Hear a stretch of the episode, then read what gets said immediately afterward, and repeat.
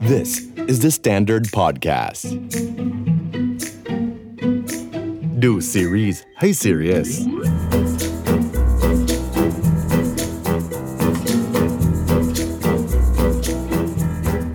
ถ้าสมมติว่ามีเกมเกมหนึ่งที่จะให้เราได้เงินสักหนึ่งพันสองร้อยล้านบาท อืม แบบว่าถ้าเราชนะเกมนี้ แต่ต้อง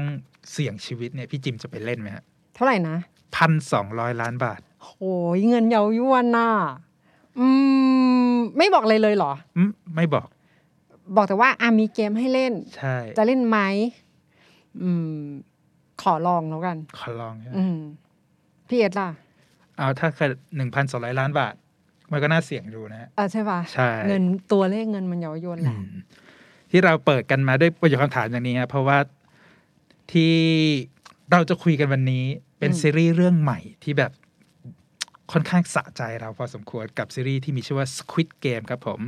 ผมเอ็ดดี้ครับ จิมมี่ค่ะ ก็หลาย ๆ คนอาจจะได้เห็นทีเซอร์กันมาแล้วก่อนหน้านี้ว่า Squid Game เนี่ย มันแบบให้ฟิลคล้าย ๆ กับ 13 เกมสยอง หรืออะไรอย่างนี้ที่เราคุ้นเคยแบบในหนังไทยอะนะฮะ ที่แบบอ่ะมีเกมออฟเฟอร์มาให้อ่ะคุณ อืม จะเล่นเกมนี้ไหมมีเงินรางวัลให้แบบมหาศาลเลยนะ แต่เกมเนี่ย มันต้องเสี่ยงด้วยชีวิต ใช่ ซึ่งจริง ๆ ตัวพล็อตเนี่ยมันก็คล้ายๆ 13 เกมสยองอย่างที่ว่าหรือว่าเอ่อภาพยนตร์หรือซีรีส์ที่เกี่ยวกับการเอาชีวิตรอดต่าง อืม ๆ เยอะมากพอสมควร เราคิดว่าคนดูน่าจะเชื่อมโยงได้ แล้วก็ถ้าพูดถึงสไตล์ของทีเซอร์ที่ปล่อยออกมา แล้วเราจะเห็นว่ามันมีกราฟิกอะไรที่แบบโอ๊ยน่าดึงดูด เออสวยมก อย่างเช่นไอตัวคนที่คอยคุมเกมใส่เสื้อสีแดง อืม มีหน้ากาก มีหน้ากาก รูปสามเหลี่ยมสี่เหลี่ยม แล้วก็มีผู้เข้าแข่งขันเต็มไปหมดเลย ที่ใส่เสื้อวอร์มเขี ใช่ ยว ก็อาจจะให้ฟีลเหมือนแบบพวกสไตล์เซอร์ไ a เวลหรือเรื่องแบบ Battle อืม Royale ที่แบบเอาต้องอ่าแย่งกันไปเป็นอันดับหนึ่งเพื่อเอาเงิน อืม รางวัลอะไรอย่างนี้ ๆอืมชอบชอบหลาย ๆ ซีนที่เห็นในตัวอย่างด้วยนะ คือรู้สึกว่าทำโปรดักชันสวยหลอน ๆน่ะ อืมอืม มีความสวยหลอนๆ แล้วก็สนใจอยากจะดู แล้วที่สำคัญนะมีจุดหนึ่งที่เขาขายมาแล้วผมแบบเฮ้ย คือเขาเอาเกมที่แบบเป็นเหมือนเกมของคนเกาหลีอะ อืม มาตีความมาใช้ในการแข่งขันของซีรีส์เรื่องนี้ อ่า ซึ่งพอเราบอกว่ามันเป็นการละเล่นของเด็กอย่างเงี้ย มันจะเอามันจะกลายมาเป็นเกมที่ต้องเสิ่ยงชีวิตยังไง อืม หรืออะไรอย่างนี้ ซึ่งพอเห็นเราเห็นทีเซอร์เราจะรู้สึกว่า เฮ้ย มันไม่ใช่แค่แบบแข่งกันเอาชนะนะ แต่มันเขาเรียกว่ามีเขาเรียกเสียชีวิตกันจริง ๆ ในเกมเลยอะไรอย่างเนี้ย ส่วนที่เราติดตามสควิตเกมมาตั้งแต่ประกาศสร้าง อืม เพราะว่าเป็นผลงานของผู้กำกับฮวังดงฮยอก โอ้โห เออ คือชอบเขาตั้งแต่ตอนที่เขาทำแบบไซเลนแล้วอะ ซึ่งแสดงนี่คือพระเอกคือกงยู กงยูใช่ นี่คือสาเหตุสำคัญ แฟน เล เก่า ยที่ติดตามตั้งแต่เรื่องนี้ ไม่เกี่ยว สิติดตามเรื่องผลงานอะไรอย่างนี้ แต่สำหรับผมเนี่ยจะคุ้นกับเขาในงานภาพยนตร์เรื่องมิสแกนนี่ อืม ที่แบบอ่ะเป็นคุณยายแล้วจู่ๆ กลับมา ไป เป็น เป็นวัย หญิ รุ่ ง น สาวอีกครั้ง ซึ่งก็มีแบบอ่ะในไทยก็ซื้อลิขสิทธิ์มาทาม ใช่ ที่ใหม่ดาวิกาแสดง อ่าฮะ แล้วที่หน้าหนังขายสุดๆเลยคือ การปรากฏตัวของอีจองแจในบทนำซึ่งสำหรับผมแล้วเนี่ยอีจองแจคือระดับมาสเตอร์ของนักแสดงเกาหลีสายแบบแอคชั่นแล้วก็ให้ความรู้สึกแบบโอ้โห กดดันในตัวคาแรคเตอร์อะไรอย่างเนี้ย อืม ซึ่งก่อนหน้านี้ถ้าใครได้ดูอ่าเรื่อง Deliver Us from Evil โอ้โห ก็จะเห็นว่าอีจองแจมาถ่ายที่ไทยด้วย แล้วก็บท ใช่ ร้ายสุดๆเลย อืม ซึ่งคุณอีจงแจเนี่ยไม่ได้มาคนเดียว อืม โอ้โห มากับนักแสดงอีกคนที่ชอบมากเหมือนกันก็คือพักแคซู อืมก็คือสายพิซซันเพย์บุ๊ก ใช่พระเอก อืม เรียกว่านักแสดงนำจากพิซเซนเพย์บุ๊ก แล้วก็เราไม่ค่อยได้เห็นเขาเล่นซีรีส์แบบบทนำบ่อยๆ แต่เราจะเห็นเขาช่วงที่ผ่านมาก็จะเป็นพวกนางอาภาพยนตร์เรื่อง Time to Hunt อะไรอย่างนี้ หรืออ่าไปคาเมโออย่าง l u c k e t Boy ล่าสุดอะไรแบบนี้ ที่ปัจจุๆก็มาเป็นโค้ช ก็คือพอเห็นชื่อนักแสดงนำสองคนเนี้ย บวกกับพุ่มกับ ก็คือซื้อเลยนะ อืม ยังไงก็จะดู เพราะเชื่อว่าดีแน่ เพราะว่าจากที่ผ่านมาทั้งคู่เนี่ยก็เล่นแบบสไตล์แอคชั่นตื่นเต้นมาก็หลายเรื่องอยู่ แล้วมันก็จะมีนักแสดงอีกคนหนึ่งที่อยู่ในโปสเตอร์หลักของซีรีส์เรื่องนี้ อือฮึ ก็คืออ่าวีฮาจุน ๆอ่าเมียจูน ซึ่งก่อนหน้านี้ถ้าใครดูเอทีนาเกนที่หนึ่งในซีรีส์ที่เราชอบกันมากเนี่ย อือฮึ ก็จะคุ้นอ่ะที่เขาเป็นนักเบสบอล ใช่ ก็คือ คือจริง ๆ เล่นหลายเรื่องแล้วเหมือนกันนะ เนอะเริ่มเริ่มตอนนี้ก็ ใช่ จะเริ่มปรากฏตัวบ่อยขึ้น คือเป็นหนึ่งในเขาเรียก rising actor ของเกาหลีที่เริ่มมีบทโดดเด่นขึ้นเรื่อย อือหืออือหือ ๆ แล้วก็ในซีรีส์เรื่อง Squid Game เนี่ยก็เหมือนจะเป็นเขาเรียกขึ้นมาเทียบรัศมีกับนักแสดงระดับอ่าอีจองแจ แล้วก็พักแฮซู ก็ต้องติดตามว่าตัวละครของเขาเนี่ยมันจะเป็นยังไง เพราะว่า อือหือ ในทีเซอร์เราเราไม่ค่อยเห็นคาแรคเตอร์ของเขาชัดเจน อืม แล้วก็ในโปสเตอร์เนี่ยที่ปล่อยออกมาเนี่ยก็จะเห็นว่าเขาใส่เสื้อสีแดงเป็นอยู่ในทีเหมือนอยู่ในทีมของผู้คุมเกมอะไรอย่างเงี้ยอาจจะอยู่ อ่าฮะ ฝั่งตรงข้ามกับตัวละครหลักของเราหรือเปล่า โอ้โห โอ้โห คือแค่โปสเตอร์นี่ก็เป็นรายละเอียดบางอย่าง ใช่ ที่มองข้ามไม่ได้แล้วนะ อาจจะแบบบอกใบ้อะไรบางอย่างเหมือนกันอืม แล้วมันมีหนึ่งเซอร์ไพรส์ในรายชื่อนักแสดงครับ เพราะว่ามันจะมีหนึ่งนักแสดงหญิงที่เราเห็นในโปสเตอร์หลักด้วยแหละอ่าเป็นคุณจองโฮยอน อืม ซึ่งหลาย ๆ คนได้ยินชื่อเอ้ยไม่คุ้น ไม่ใช่นักแสดง ใช่ ที่เราคุ้นชื่อ แต่ อื จ อฮะ ริง ๆ เขาเป็นนางแบบเกาหลีระดับแบบอ่าที่ international วงการแฟชั่นเนี่ยรู้จักกันดีเลย แล้วก็เขาเป็นหนึ่งในเขาเรียก top 50 ของนางแบบที่ถูกจับตามองมากที่สุดในโลกของ อือหือ เว็บไซต์ models.com อืม แล้วเรื่อง Squid Game เนี่ย เป็นซีรีส์เรื่องแรกที่เขามาเปลี่ยนบทบาทจากนางแบบระดับ โอ้ international เนี่ยมาสวมบทบาทเป็นนักแสดงเรื่องแรก อืมก็เรียกเป็นผลงานเดบิวต์เลยเนาะ อ่าใช่ เออ ด้านการแสดงของเขา อืม เพราะว่าไม่มีใครคิดว่าเขาจะมาอยู่วงการนี้แล้วเพราะว่าเขาแบบได้ดิบได้ดีเป็น อืม นางแบบชื่อเสียงและ อืม ซึ่งวันนี้เราจะมาป้ายยา ป้ายยา ป้ายยาสควิตเกมหรือว่า ใช่ ชื่อเกมปลาหมึก แบบไม่สปอยด้ว ใช่ ย ต้องขอบอกนิดนึง เพราะว่าตอนที่เราทำคอนเทนต์เรื่องเนี้ย เราได้ได้ดูเขาเรียกอะไรพรีวิว อือหือ ของทาง Netflix แล้วผู้กำกับ ผู้กำกับของเรื่องคุณฮวังนงฮยอกเนี่ยเขาแนบจดหมายมาให้ด้วย ใช่ เป็นจดหมายที่อ่านแล้วแบบ โอ้โห ใช่ ในเชิงอ้อนวอนว่าเนื่องจากซีรีส์เรื่องนี้เนี่ย มันจะดูสนุกที่สุด เมื่อคุณไม่รู้อะไรอยู่ยวกับมันเลย อือหือแล้วก็คือผู้กำกับเขาจะบอกว่าเหมือนแบบ มันจะมีรายละเอียดหลายๆอย่าง รวมถึงแบบการทวิสต์ของเหตุการณ์ใน ใช่ เรื่อง ใช่ ซึ่งถ้าเกิดเราไม่รู้ล่วงหน้า หรือไม่โดนสปอยมา ใช่มันจะตื่น มันจะ เต้น ดู มาก สนุกมาก ๆ สุด ๆ แล้วซีรีส์มันมีประมาณ 8 ตอนเอง อืม แนะนำเลยว่าดูรวดเดียวไปเลย แล้วก็มีดีเทลหนึ่งที่เขาบอกว่า ไม่อยากให้พูดถึงเท่าไหร่ อือหือ ก็คือเรื่องของแต่ละเกมที่อยู่ในซีรีส์เรื่องนี้ อ่าใช่ ที่เขาบอกว่า การที่คนดูไม่รู้เลยว่าแต่ละเกม มัน อืม มีที่มาที่ไปยังไง แล้วแข่งกันยังไงเนี่ย อือหือ มันจะทำให้การที่มันถูกเปิดเผยออกมาในซีรีส์เนี่ย เป็นจุดที่สนุกสุดๆ ของ Squid Game อืม เพราะอย่างเราสองคนได้ดูไปสองอีพี อ่า พูด ใช่ ได้ปะ พูดได้ครับ อ๋อพูดได้ เพราะอย่างเราได้พรีวิวมาก็ อือฮึ คือปกติถ้าเป็นซีรีส์เรื่องอื่นเราจะได้ดูตั้งแต่ต้นจนจบ อ่าฮะ แต่เรื่องนี้เนี่ยเขาส่งมาให้เราดูก่อนแค่ 2 ตอนเท่านั้น สนุกมากที่ได้ดูคือดูต่อรวดเลย ใช่ คือติดทันที อยากดูต่อเลยนะตอนเนี้ย จนต้องต้องอีเมลไปถามว่า ค่ะ เฮ้ย ส่งมาให้แค่ 2 จริง ๆ เหรอ หรืออะไรอย่างนี้ รอค่ะ เดี๋ยวได้ดูละ เพราะฉะนั้นถ้าเกิดใครที่ได้ดูแล้วเนาะแล้วก็รู้แล้วว่ามันมีปมทวิสต์อะไรหรือว่า มีใครเสียชีวิต ใครรอดชีวิตอะไรอย่างเงี้ยสุด กัด ท้าย ฟันไว้ก่อน เอออย่าพึ่ง ใช่อย่าเพิ่ง นะ อย่าเพิ่งสปอยกัน อืม เปิดโอกาสให้คนอื่นได้แบบสนุกเหมือนเราบ้าง ใช่ เพราะว่า โอ้โห มัน มันสนุกมากอะเท่าที่ได้ดูไปสองตอน ลุ้น แล้วก็งานโปรดักชันก็ดี แสดงนี่คือแบบ โอ้โห อืม อยากจะมอบรางวัลแด่สั่งให้ perfect perfect ทันที อันนี้เราเข้า เก่งมาก ดีเทลนิดนึงดีเทลในส่วนที่เราพูดได้ อืม อย่างตัวชื่อเรื่อง Squid Game หลายคนได้ยินอาจจะไม่เก็ตอะไรคือ Squid Game เกมปลาหมึกเหรอ พูดถึงตรงนี้นะฮะก็จะอธิบายนิดนึง จริง ๆ แล้วไอ้ตัว Squid Game เนี่ย มันมาจากชื่อภาษาเกาหลีที่ชื่อว่า o j i n g o Game ซึ่ง o j i n g o ก็คือ Squid ปลาหมึกเนี่ยแหละ อ่า ซึ่งมันก็เป็นการละเล่นของเด็ก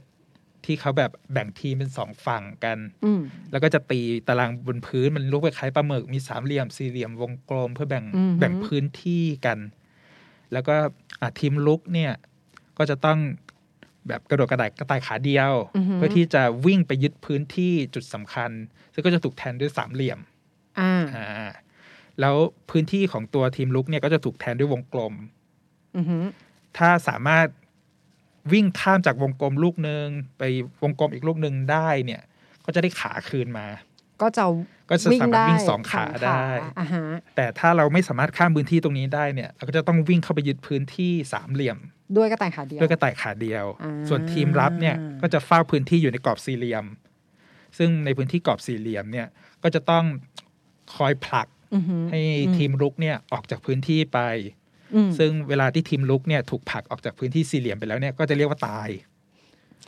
อ่ะเอาเป็นว่า อืม มันจะมีความคล้ายๆ แบบแปะแข็ง อ่าหลายอย่าง กระต่ายขาเดียว ถูกต้องวิ่ง บอลลูน ไล่จับ เออ ถ้าบอลลูนอีก ใช่ไหมตี ใช่ เอ๊ะตีนี่เล่นยังไงลื ม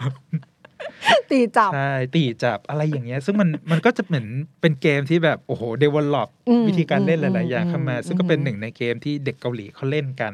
อ่า ซึ่ง เป็นเกมที่ต้องแบบไปวาดบนพื้นอะไรอย่างนี้เนาะใช่ไหม ซึ่งไอ้รูปกราฟิกตรงเนี้ยก็ถูกนำมาใช้ในโปสเตอร์ของเรื่องที่เราทำให้เห็นว่า อ่าใช่ เออโปสเตอร์ของตัวละครแต่ละตัวเนี่ยก็จะถูกแทนด้วยวงกลม อืมอืม ซึ่งก็เป็นอาทีมลุก อือหือ หรือสามเหลี่ยม สามเหลี่ยม ที่เราบอกว่าก็เป็นพื้นที่สุดท้าย อือหือ เป็นไฮไลท์ที่เราจะต้องเข้าไปยึดพื้นที่ แล้วก็มี หรือแบบสี่เหลี่ยมที่หมายถึงทีมรับ อ๋อ ซึ่ง อะไร ซึ่ง อ จ ย่าง ริง นี้ ๆไอสัญลักษณ์วงกลมสามเหลี่ยมสี่เหลี่ยม มันก็อยู่บนหน้ากากผู้คุม อ่าใช่ ด้วยเนาะ ใช่ อ่ ซึ่งหลายคนตอนเห็นตอนแรกอาจจะเอ๊ะนี่มันปุ่มจอย PlayStation หรือเปล่า อ่ใช่เออ แต่จริงๆที่มามาจากตัวเกม อือหือ ไอ้ตัวสควิตเกมอันนี้แหละ ทีนี้ก็จะมาถึงเรื่องย่อละ ได้เล่าละ เรื่องย่อคือสั้นมากเลย สั้น อย่างที่บอกนั่นแหละ เพ ว่า ราะว่าผู้กำกับขอ ไว้ ขอไว้ เยอะช่วยช่วยเล่าย่อเท่าที่ย่อมา ย่อแล้วจากที่ย่อมาแล้วอีก อืม เพราะว่าตอนเด็กๆพอดีย่อความ ย่อ ได้ ความ เต็ม เก่ง เออ เป็นคนสอบภาษาไทยเก่ง โอเคฮะ ก็คือ สามสิบวิไหมฮะ โอ้ยได้ เอามามามา ก็คือเรื่องมีอยู่ว่าอ่ะมีผู้ชายอยู่คนหนึ่ง ชีวิตแบบพังพินาศหมดเลย การงานครอบครัวหย่ากับภรรยามีปัญหาขึ้นลงขึ้นศาลเรื่องลูก ติดหนี้ติดสิน ทุกวันนี้ก็เหมือนจะแบบเกาะคุณแม่กินพอประมา ณ โอ้โห แล้วยังติดการพนันอีก คือทุกอย่างมันทับถมจน มันไม่มีทางออกทางไปแล้วอะแล้วอยู่ๆวันหนึ่งก็มีคนยื่นนำบัตรมาบอกว่า เออไปเล่นเกมนี้ไหม ถ้าชนะจะได้เงินเนี่ยอย่างที่บอกสี่หมื่นห้าพันหกร้อยล้านวอน มซึ่ง หรือ ตี ตี เป็นเงินเป็นไทยก็ เงินไทย หนึ่งพันสองร้อยล้านบาท ใช่ มันก็เออไม่มีทางเลือกนี่ คือถ้าอยากจะมีชีวิตที่ดีขึ้นยังไงก็ต้องเล่น อืม ก็เลยไปเริ่มเล่นค่ะ แล้วก็นำมาซึ่งเรื่องราวมากมายต่อจากนั้น เนี่ยเรื่องย่อเท่าที่เราเล่าได้ ย่อแล้ว ในใจเนี่ยอยากอยากจะพูดดีเทลสักนิดแต่แบบไม่ได้ไม่ได้ อืมเราไปดูเองดีกว่า เพราะว่าตอนที่ดูโดยที่ไม่ได้รู้อะไรเลยอย่างเงี้ย สุด สนุก มาก มาก แต่มันก็ยังมีดีเทลที่เราสามารถพูดได้อยู่ใน EP วันนี้ เรียกว่าเป็นข้อมูลที่ อ่า จะ ใช่ ทำให้ดูซีรีส์สนุก เป็ ขึ้น นไซส์สตอรี่ที่แบบเอ้ยมีเขาเรียกพื้นเพของคนเกาหลี มัน อืม มาสอดคล้องกับเรื่องราวในเรื่องนี้ยังไง อือหือ เพราะอย่างที่เราพูดกันไปก่อนหน้านี้แล้วว่า ซีรีส์เรื่องนี้เนี่ยมันเหมือนได้รับอิทธิพลมาจากอ่ะสไตล์เซอร์ไววล ใช่ ที่แบบหาความเป็นเลิศคนที่ได้อันดับหนึ่งคนเดียว หรือสไตล์แบบเรียกอะไรการแข่งขัน อือหือ ที่แบบมีชีวิตเดิมพันอะไรอย่างเงี้ยซึ่งถ้าใครได้ดูรายการวาไรตี้เกาหลีมาในช่วงแบบ4ี่หปีที่ผ่านมาอย่างเงี้ยเราจะเห็นว่าเกาหลีมีรายการสไตล์เซอร์ไววลค่อนข้างเยอะมีเซอร์ไววลหลายแบบเลย อือหือ ไม่ว่าจะเป็นอ่ะประกวดร้องเพล อ่าง ใช่ หรือ Survival ในสไตล์แบบเอาคนไปปล่อยในเกาะ แล้วก็แบบเอ้ยให้ใช้ชีวิตท่ามกลางธรรมชาติ แบบรายการ Law of the อืม Jungle อะไรแบบนี้ ซึ่งมีการวิเคราะห์มาว่า เฮ้ย คนเกาหลีชื่นชอบคอนเทนต์ในสไตล์ Survival อย่างนี้จนกลายเป็นแบบส่วนหนึ่งของความบันเทิงในเกาหลีไปแล้ว อื แล้วมันก็กระจายอยู่ในทั่วแบบคอนเทนต์หลากหลายเลย ซึ่งอย่างเมื่อกี้อ่ะเราก็พูดไปแล้วเรื่องของรายการโทรทัศน์ใช่ไหมฮะ มันก็จะมีรายการแบบที่เราคุ้นเคยกัน Law of the Jungle อือหือ ที่แบบก็ไม่ใช่การแบบแข่งขันกัน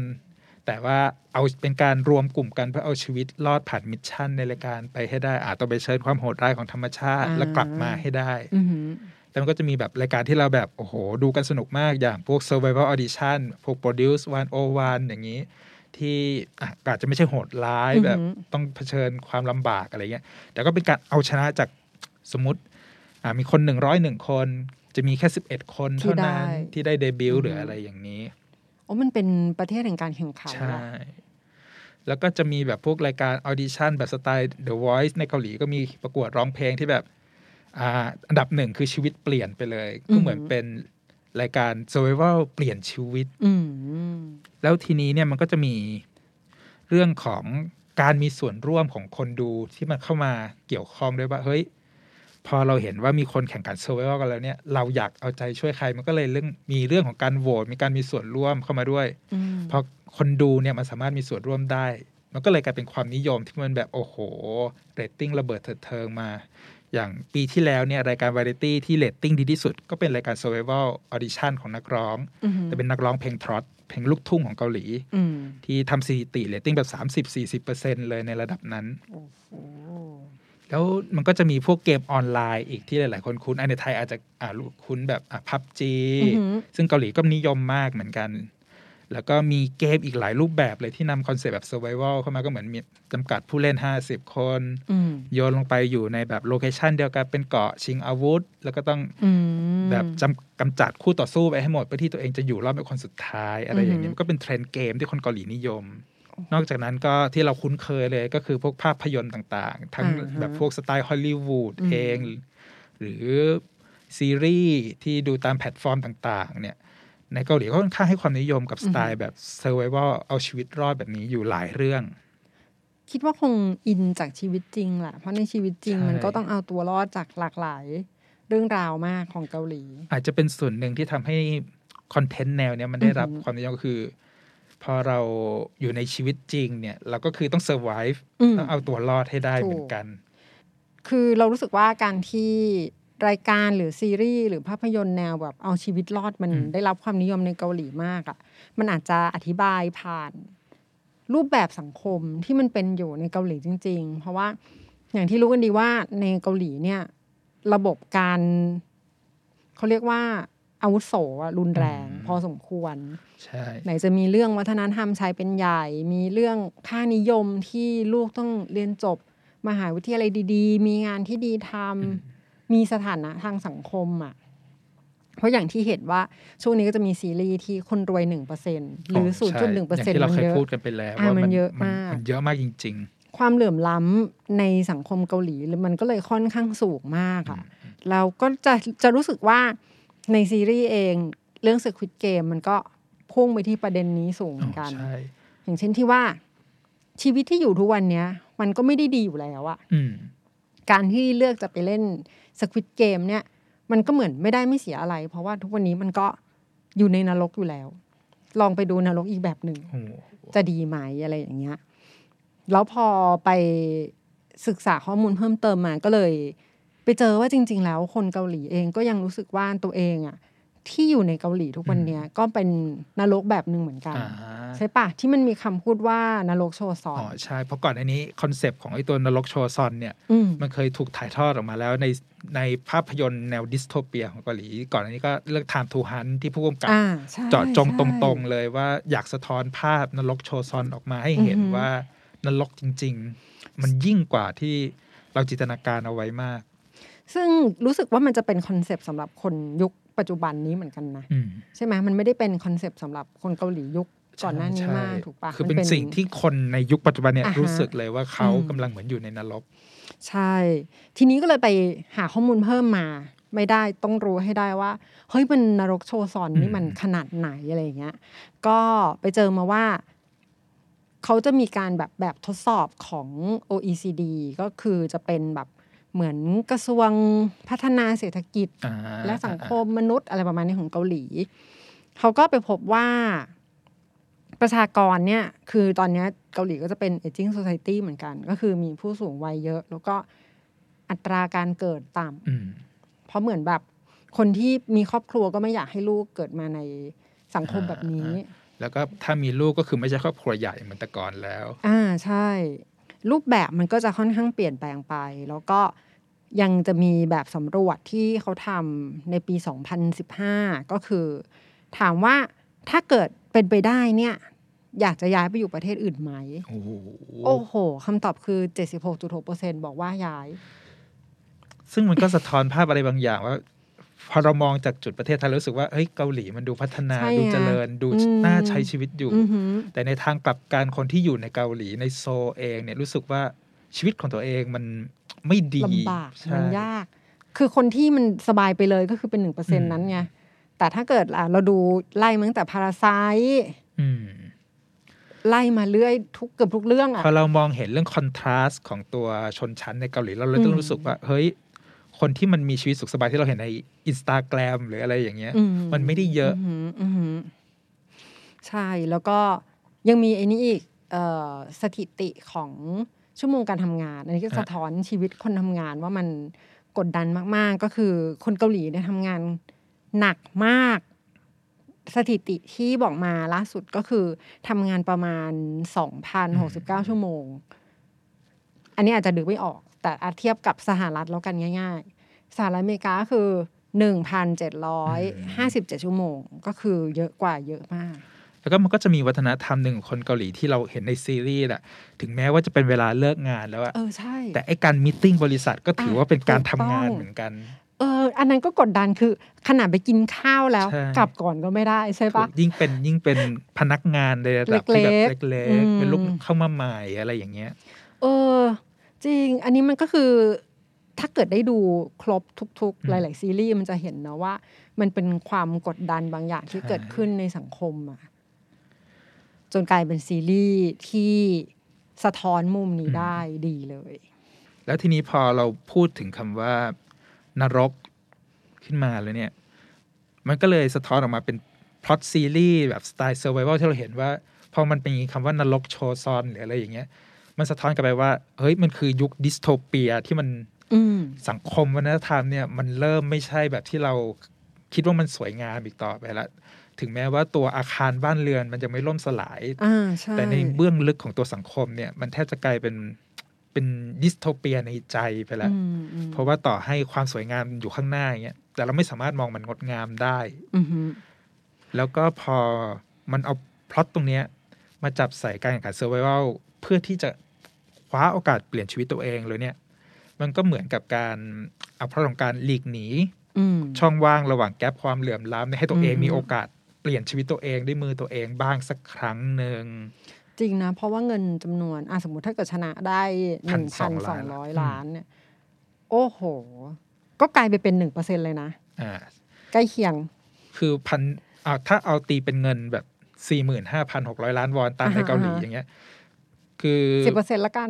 โอ้โห ได้ ก็ใช้ เนอะ ชีวิตคือเราสามารถอยู่ในเกาหลีแบบสามารถซื้อ อีลิตเลยล่ะ ซื้อเพนท์เฮาส์อยู่ได้อะไรอย่างเงี้ย เฮลาพาเลต สัก ห้องได้ แล้วทีนี้มันก็จะมีจุดหนึ่งที่มันถูกสะท้อนออกมาในพล็อตซีรีส์แนวเซอร์ไวว่าที่เอาเงินมาเดิมพัน มันคือเรื่องของความโลภในใจของมนุษย์เหมือนกันที่ อืมอืมอืม พอเราพูดถึงดิสโทเปียเนี่ยไอ้เรื่องราวของความโลภความอยากได้อยากมีเนี่ยมันก็จะถูกพูดออกมาอยู่บ่อยๆ เพราะว่ามันก็จะมี ใช่ เรื่องของการตัดสินใจในเรื่องอย่างเช่นว่า เราตัดสินใจจะช่วยเพื่อนคนนี้ไหม อือหือ หรือเราตัดสินใจที่จะเข้าเส้นชัยข้างหน้าเพื่อเอาเงินรางวัลหรืออะไรอย่างเงี้ย ซึ่งผมคิดว่าในซีรีส์เนี้ยเราจะได้เห็นมุมนี้ เพราะว่ามันเป็นการแข่งขัน แล้วในระหว่างการแข่งขันผู้เล่นแต่ละคนเนี่ยมันจะมีความสัมพันธ์เกิดขึ้นแบบ อืม เอ้ย เรา อ่ะ วิ่ง คนนี้ ข้างคนนี้มา อ่าใช่ไหมยหรือ หรือ ค อะ น ไร นี้เคยช่วยเราไว้อะไรแบบนี้ ใช่ อู้อันนี้น่าสนใจนะว่ามันจะต้องเล่นประเด็นจิตใจที่แบบอ่ะอย่างสมมติเรื่องความโลภอย่างเงี้ยอ่ะถ้าเกิดรอนเราปกติดีเราก็ไม่อาจจะไม่อะไรไง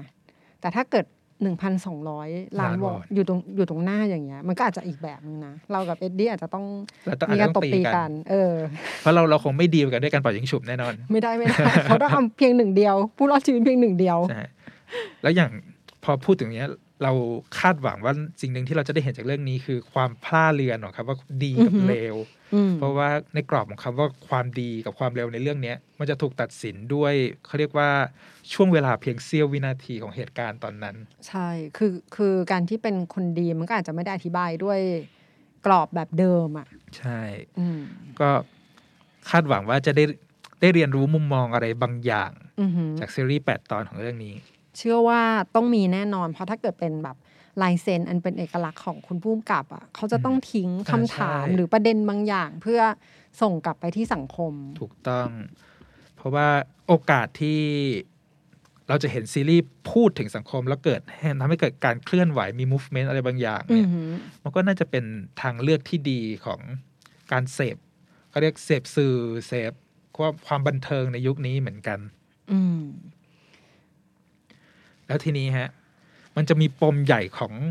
ซีรีส์แนวนี้อยู่ อ่า เพราะว่าการแข่งขันแต่ละเกมเนี่ยอ่าถ้าเราอ่าเรามองอย่างเรื่อง The Hunger Game มันก็จะต้องมีตัวใหญ่สุดที่เป็นคนบงการทำให้เกิดเกมนี้ขึ้นมา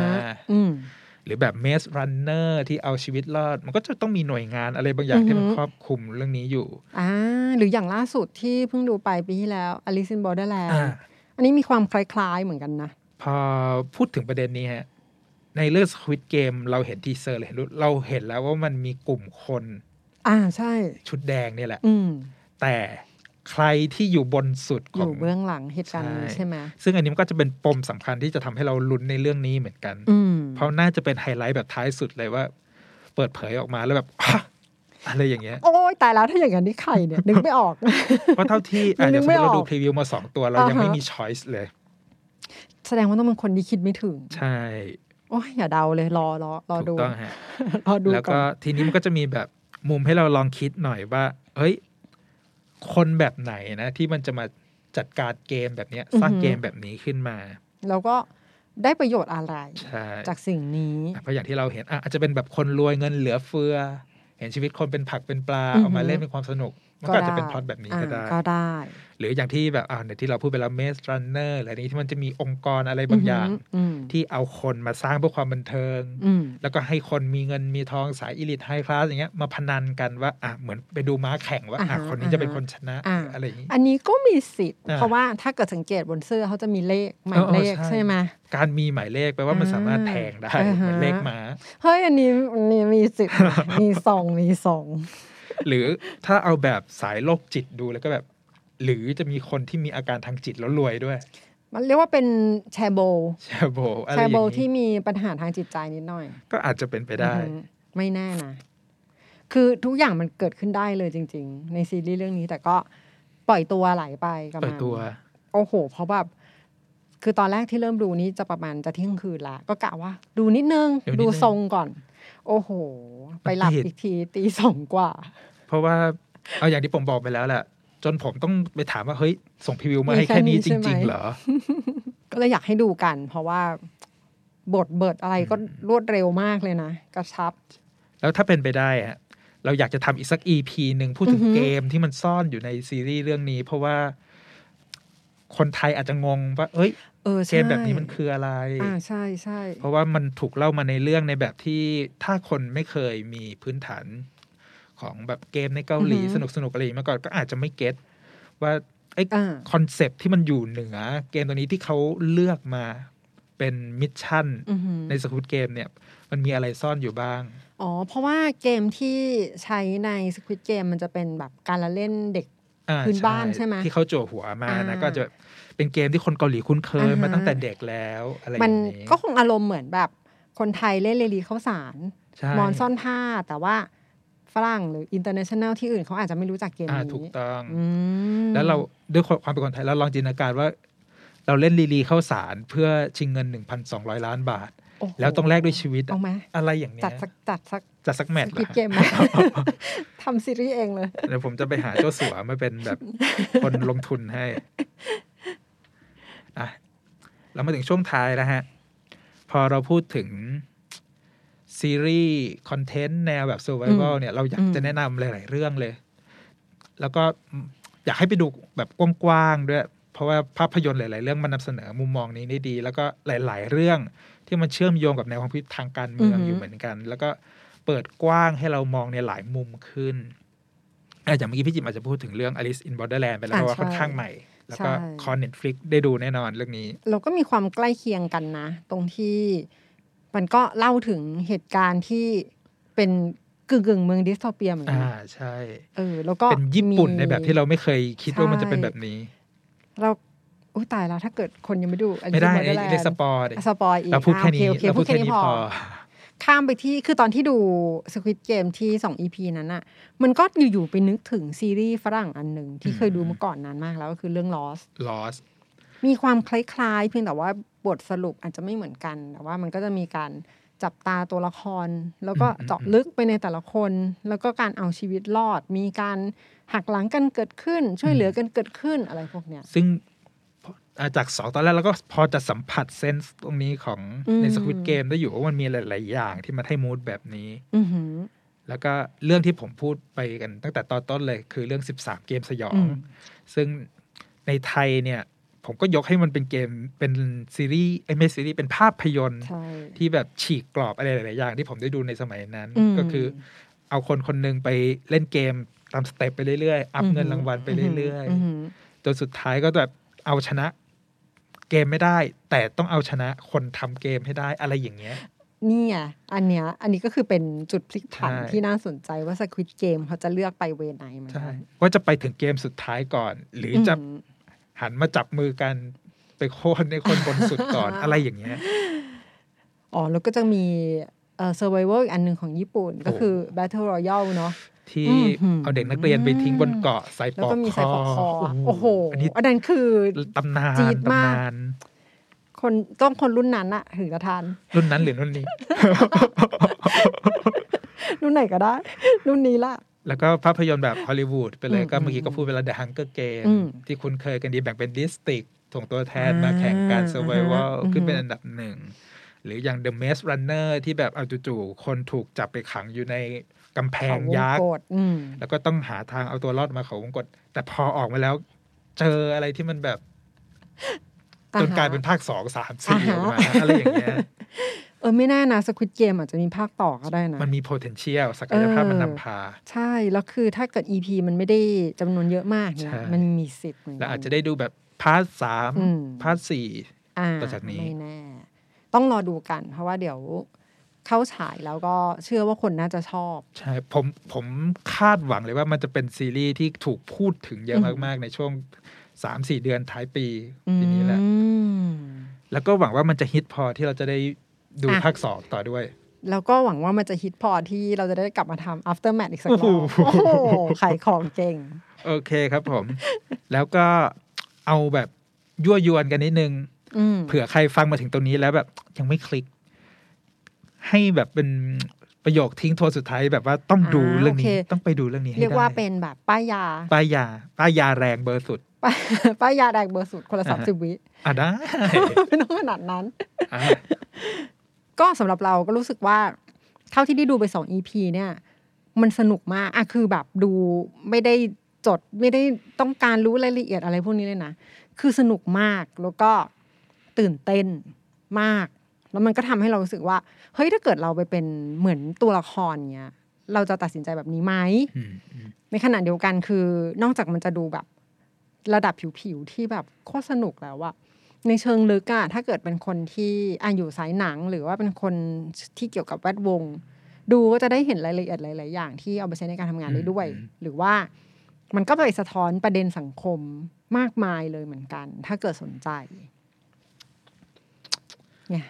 ดูดี นั่นผมขายสั้น อ้าวได้ เอาเป็นว่าถ้าใครเคยมีความทรงจำดีๆ ในวัยเด็กกับเกมที่เราเคยเล่นสนุกกันมาเนี่ย ขอให้มาดูเรื่องนี้ แล้วทันใดที่เสียงปืนนัดแรกดังขึ้น เกมที่คุณเคยเล่นมาตลอดชีวิตในวัยเด็กจะไม่เหมือนเดิมอีกต่อ ไป มันเปลี่ยนชีวิตวัยเด็กได้เลยฮะ พอดีตอนเด็กๆเล่นแต่แบบโดนหนังยางอะ พี่จิมก็ลองจินตนาการว่า การโดดหนังยางของพี่จิมคือการชิงเงินหนึ่งพันสองร้อยล้านบาทที่ต้องแลกด้วยชีวิต โอ้โหมาก ระโดดหนังยางก็จะไม่เหมือนเดิมอีกต่อไป โอเค ถูก ต้อง โอ้โห ผมอยากอยากให้ไปรอลุ้นแต่ละเกมที่จะโผล่ออกมาในเรื่องนี้จริง เออ รอดูพอดีก็รอดู ใช่ EP ต่อไปอยู่ ๆ โอเคฮะ มาถึงจุดนี้แล้ว ทิ้งท้ายกันแบบสไตล์เรา อือหือ ก็ถ้าใครชอบซีรีส์ที่ดูแล้วมีอะไรให้ขบคิด มีเรื่องที่มันมากกว่าที่เราเห็นในเวลา 60 นาทีใน 1 EP อะไรอย่างเนี้ย ติดตามเรื่องราวเบื้องลึกเบื้องหลัง ด้านข้าง ด้านหนาด้านบาง ของซีรีส์เกาหลีในรายการดูซีรีส์ให้ซีเรียสกันได้ทุกสัปดาห์ครับผม ติดตามกันได้เหมือนเดิมทุกช่องทางพอดแคสต์แพลตฟอร์ม ไม่ว่าจะเป็น Spotify, SoundCloud, Apple Podcast แล้วก็ดูภาพพร้อมเสียง ซึ่งเดี๋ยวนี้กราฟิกของเราสนุกกับการทำกราฟิก EP ค่ะ ของเราแต่ละอันมาก ก็ดูได้ทางช่อง YouTube The Standard Podcast ครับผม แล้วเรามาดูซีรีส์ให้ซีเรียสไปด้วยกันครับ วันนี้ สวัสดีครั สวัส บ ดีค่ะ